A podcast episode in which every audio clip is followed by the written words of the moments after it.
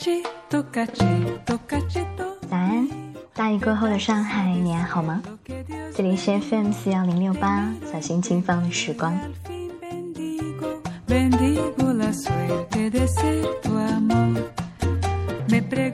上个月末的某一天，我决定要完成一次独自旅行，地点选在一个山清水秀的地方。因为旅程看起来并不轻松，所以当我的朋友听说我的这个决定的时候，都表示尤为的担心。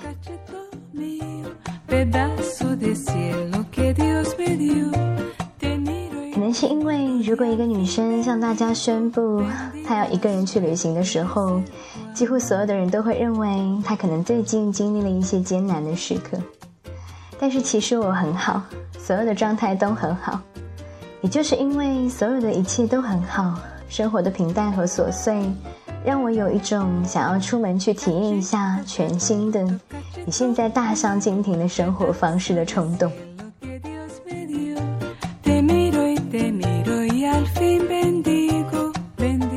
于是乎，我收拾了行李，订好了机票和旅社。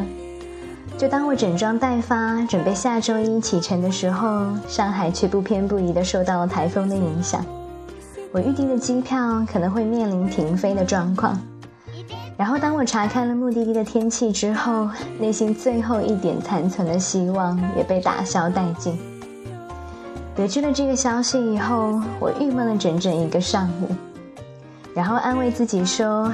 也许这是老天想通过这样的方式来告诉我，现在还不是出发的最好时刻。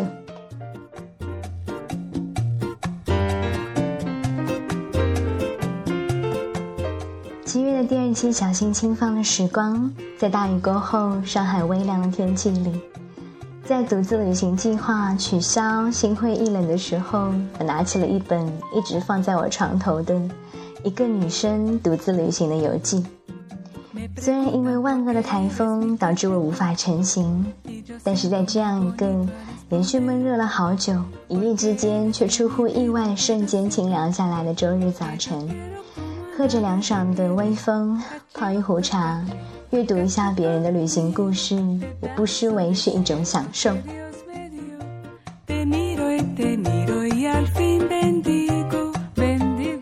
如果你也因为恶劣的天气影响到你的旅行计划，那么我希望接下来的这篇文章可以或多或少抚平你焦躁不安的心情。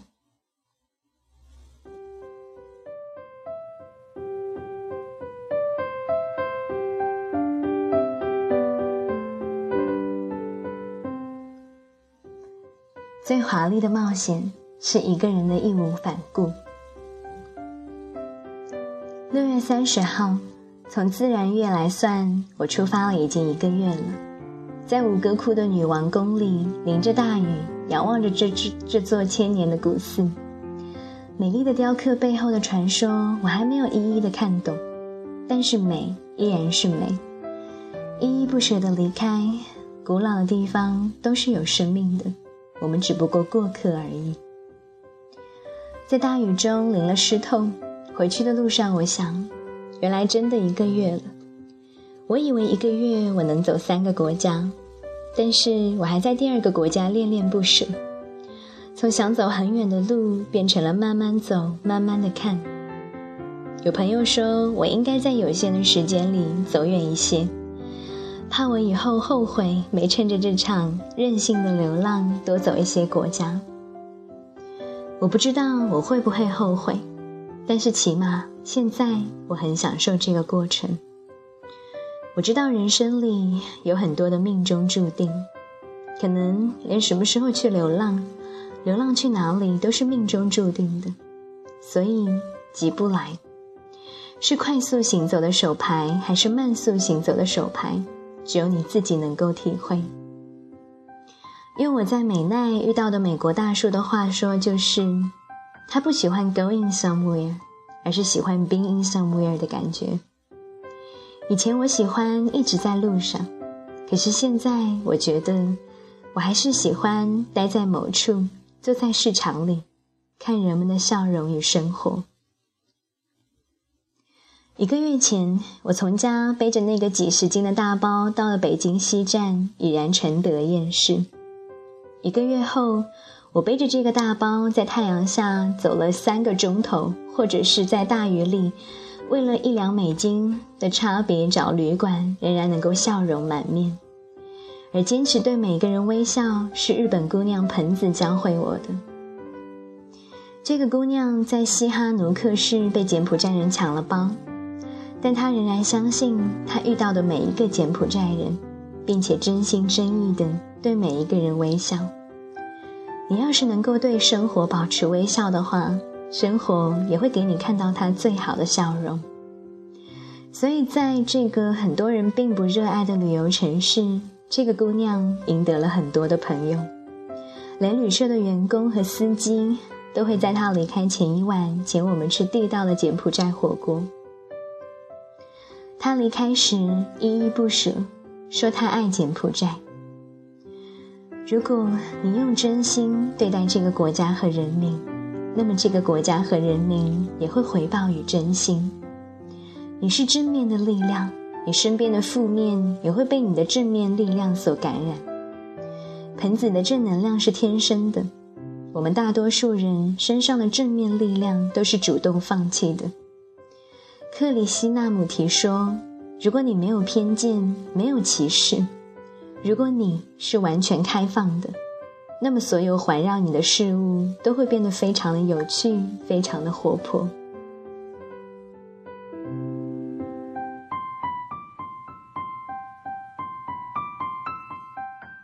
一个月前，我见到了小飞虫都能发出那种惨绝人寰的尖叫。一个月后，我能够在屋顶上满是蜘蛛网的大蜘蛛屋里安然的入睡。一个月之后的我，黑了，瘦了，相机里的自己也看起来比以前漂亮了很多。我不再惧怕镜头。这一个月的日子，我似乎比以前自信了很多。一路上为了省钱，都是住便宜的风扇房，可是，在东南亚的酷热里，我却休息得很好。正常的出汗及身体的调节，不仅让我瘦了下来，身体也越来越健康。出门的时候，我说过，我想要看一路上的行者，听他们讲故事，看人生的可能性。我想告诉大家这些故事，我希望大家看到了这些故事也能出发。我希望没有出发的人看到了出发者的故事后，也能找到自己人生的可能性。一个月后，我发现原来人生的可能性永远不在别人身上，而只在自己的身上。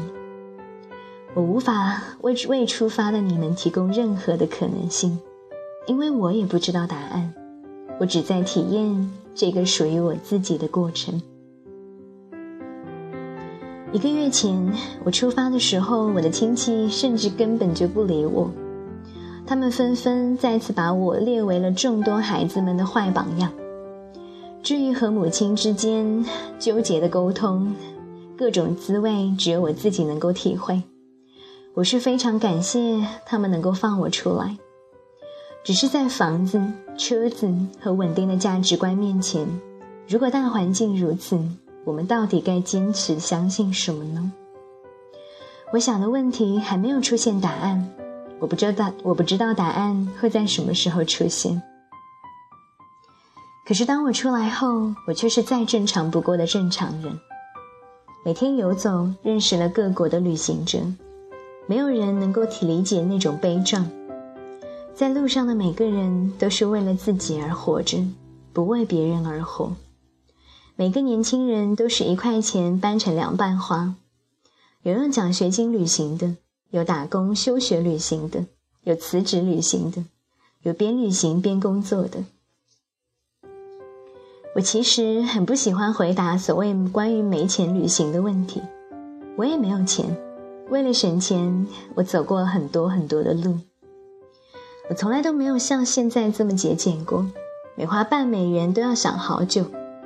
为了差别一美元的廉价旅馆，我在东南亚的大太阳、大雨中背着几十斤的背包走了几个钟头，一家一家的问价格，一分钱一分钱的往下磨。在北京随便打车就是十几二十块，什么时候都没有像这样心疼过。有时候自己记账的时候会想，何以至此？走了这么远的路，结果却如此的辛苦。可是，既然是一趟属于自己的旅行，所有的辛苦与艰难，只是为了让自己的心更加的强壮，而获得成长与穿越的旅程，从来就不是吹海风、喝椰汁、住五星级酒店、呼朋引伴的奢华之旅。其实，每个人最好的朋友都是自己，只是旅途中的孤独、焦虑，在异国他乡会放大很多倍。然后你才能够面对真正的自己，会焦虑，会自私，会有邪念，会恐惧，会害怕，会担心各种各样未发生的事情，会失望，会沮丧，也会有种种的惊喜披着并没有那么好看的外衣出现，缺的就是那么一些正能量和对未知的耐心。在顺化的时候，我在呼啸而过的越南摩托车队里迷失了，不知道怎么过马路。一个旅行的焦虑忽然就出现了。这个时候，一位陌生的越南老太太看到我傻杵在路中间，碰了我一下，然后走到了我的面前，扭头笑了一下，示意我跟上。就这样，我跟随着老人过了马路，然后老人消失在了市场里。即使只是这微不足道的触碰，也是以后岁月里震动人心的力量。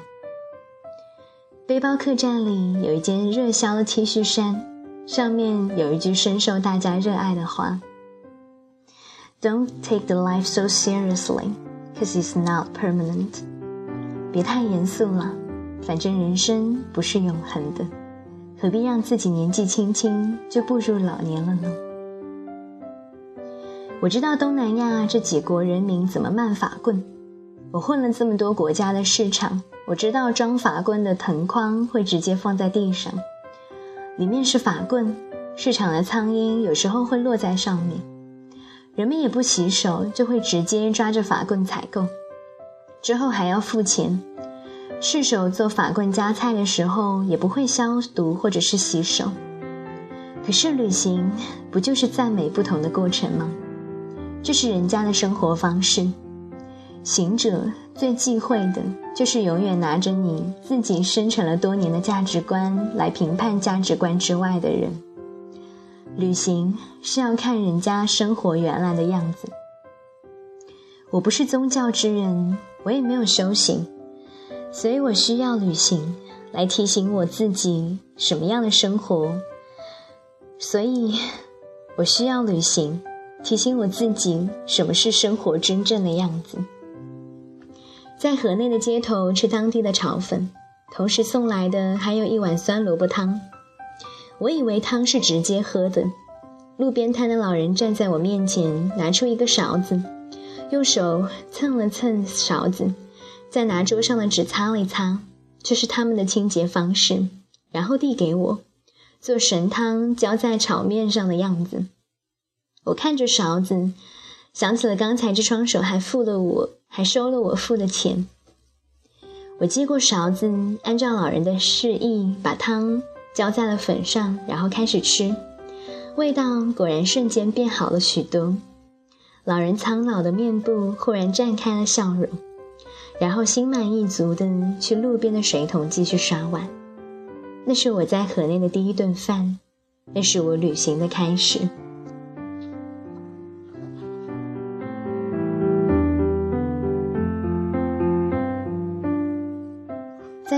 二十多天里，适逢某海洋的冲突，我收到了各路朋友的警告。可是，如果自私些说，我倒是希望有越南人在听说我是中国人的时候，冲上来拎着我的领子，说我们国家和他们国家有争端，所以你是我的敌人之类的话。但是我在这三个多礼拜里。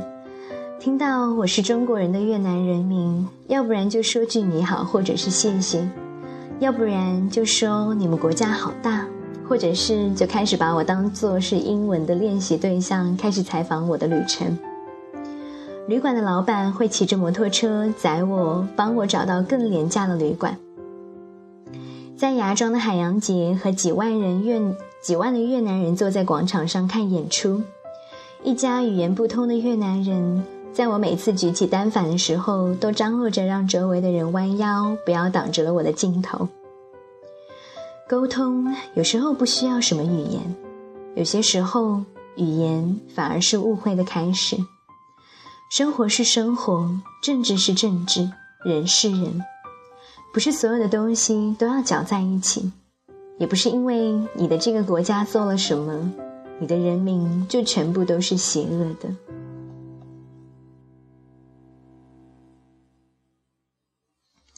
旅途中也受到了好多的提醒，关于独自旅行女孩生命的逝去。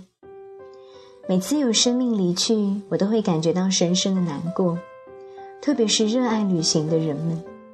只是我一直都觉得，人有命中注定。如果命数如此，无论当时的我在哪里，都是躲不过的。即使躲在安全的家中，该发生的还是会发生，躲也躲不过。我喜欢一句话：“Living the permanent”，好好体会现在。下一秒钟，下一天发生什么，我真的不知道。但是这也并不会影响我体会现在。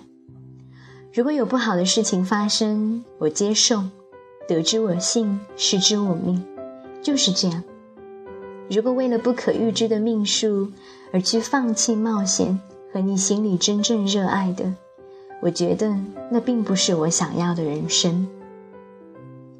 在芽庄的时候，认识了中国女孩 Echo，和意大利爱人 Luca 一起开了一家餐馆，接待来来往往的旅人们。Echo 热爱独自旅行，在他去年独自旅行的最后一天，在拉博拉邦街头遇到了独自蹬着自行车买票去意大利的意大利人卢卡。至此，三十七岁的 Echo 遇到了自己的答案。而周游世界多年的卢卡也找到了自己的回声。Echo 说：“你是最好的状态，你才能够遇到对的人。所以，就是之前所说过的那句话：你所遇到的事情都是因你而生，你所遇到的人都是因你而来。这一路上，我遇到了很多的人，有的人能够带出我好的特质，有些人。”能够让我坏的特质暴露无遗。对于遇到的所有人，我都是感谢的。感谢带出我正面力量的盆子和巴西姑娘，还有若干我叫不出名字的路人。也感谢带出我负面力量的人们。如果没有负面的这些，我也看不到完整的自己。好的、坏的都是不能藏起来的。只有看到了，你才知道如何去面对。然后穿越。